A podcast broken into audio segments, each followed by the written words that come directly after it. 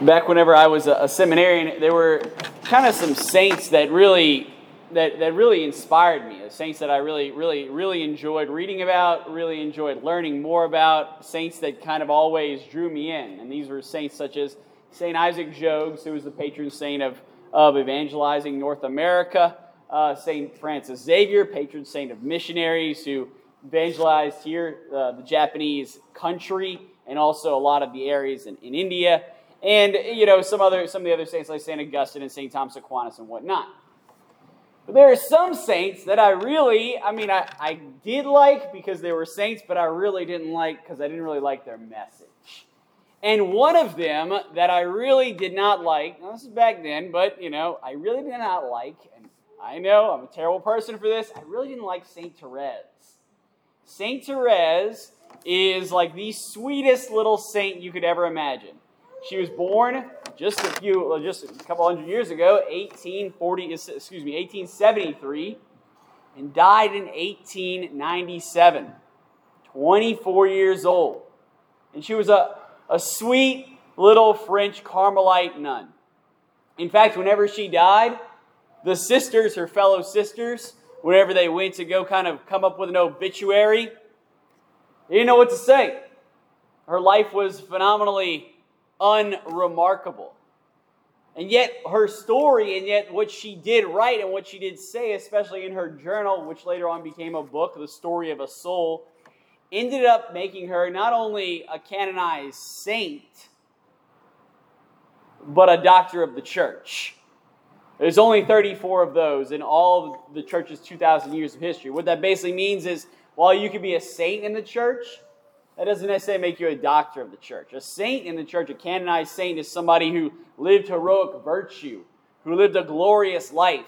But you don't exactly look to them always for advice. They don't, their, their writings were not always that did not necessarily always mimic and, and, and, and reflect the Catholic Church. You know, there's some things that you kind of had some shadows to them. Not so with the doctor of the church. With the doctor of the church, just about everything they say is meant to be believed, and everything they say is meant to be kind of inherited as, as creed. And she, at age 24 years old, became a doctor of the church. And her story and, and what, what made her become a doctor of the church is kind of the very thing that drove me crazy. She was basically a, a, a, a phenomenal mystic who was extremely beautiful in the way in which she dealt with her discouragement. Now, give you some background. Saint Therese was, was born to a beautiful French family. In fact, a lot of, believe it or not, it's very rare, but a lot of those family members are actually now canonized saints. Uh, and she was born into this family, and she knew from a young age that she wanted to enter the convent.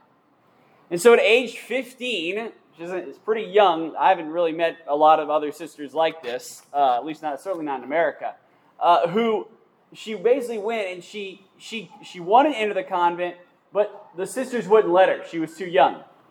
So she went to the Pope. She went from, from Alençon, France, all the way to Rome, petitioned for a private audience. I guess they were easy to get back then. And the Pope at the time received her, was shocked by her request, and said, Go for it, have fun. You know, and what did she do? She entered the convent at age 15.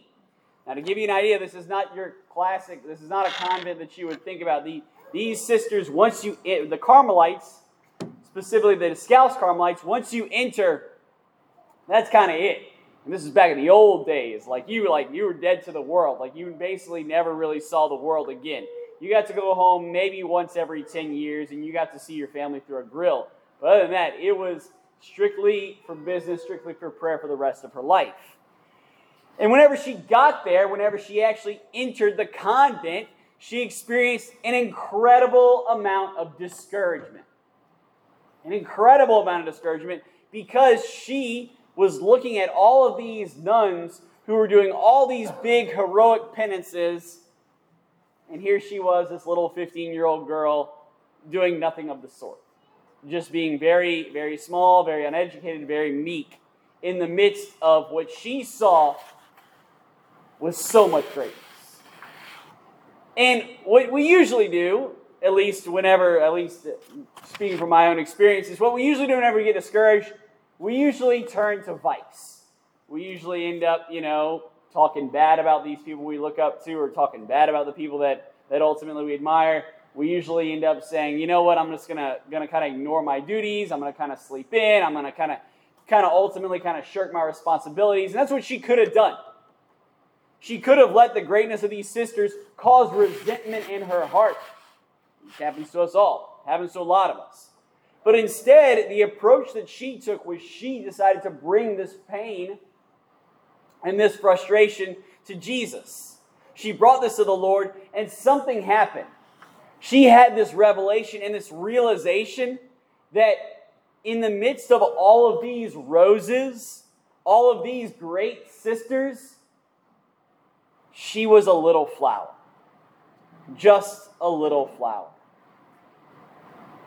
And whenever she realized that, she made this phenomenal connection that at every tiny flower, every little flower wanted to be a rose, then spring would lose its loveliness.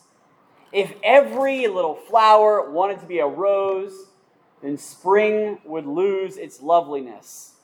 In other words, the diversity of which we see, you know, with some people being beautiful, beautiful roses, other people being beautiful lilies, other people being violets, other people being daffodils, all of the diversity of flowers is willed by God, and it ultimately increases and makes the human family that much more lovely, that much more beautiful, that much more incredible. And as you can imagine, a young man hearing this is a little bit, you know, not, not really, was not too accepting of this. This is a little bit of a tough thing to digest. I'm not a big flower guy, you know, but there's so much truth to this. There's so much truth to this. What do we have today in today's day and age? We have something, uh, we have this social media kind of society where we see roses day in and day out. It's all over our media feed. And if you're not a rose, guess what? Put a filter on your photo and boom, hey, you look great all of a sudden. All right? There's a tendency ultimately for us to look and constantly, whenever we become inundated with our cell phones, constantly see ourselves as comparing ourselves to roses. Ultimately, feeling not even like little flowers, but ultimately feeling like trash. And the reality is, is that's the beauty of St. Therese. That's the beauty of the wisdom that she preached about. She ultimately saw these roses and actually appreciated them, said, Thank you, Lord, for them, but was fundamentally content with the calling that God gave her as a little flower. And it was out of that contentment that she basically formed what's known as the little way. And the little way is very, is very simple. It says, Don't worry about doing great things, but do small things, little things with great love see everyone ultimately as an opportunity to do great things for.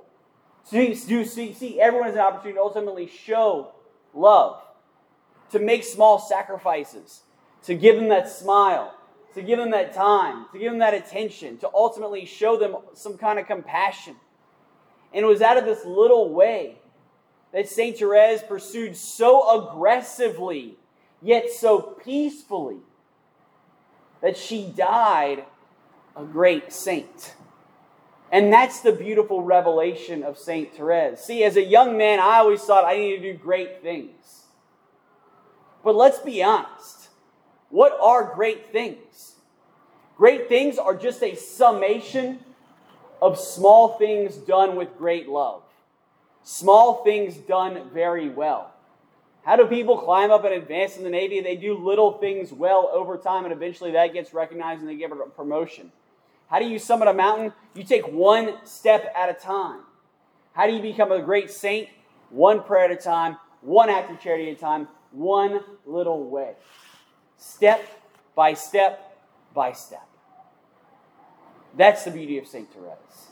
And that's ultimately something that I think God is calling us to do is to remember and recall ultimately that you and I are not meant necessarily to be and to shine forth as if these great roses do on, that we see on social media and whatnot. But rather, you and I are calling are called to be exactly who God is, is, is made to, asked us to be. And sometimes that's just being a little flower. Sometimes that might be a rock in the garden. Sometimes that might be somebody that, that ultimately, personally, seems so unbelievably remarkable. But in the eyes of God, it all fits. It all fits in the perfect garden. It all fits in the perfect painting. And it ultimately will all make sense in the kingdom of heaven.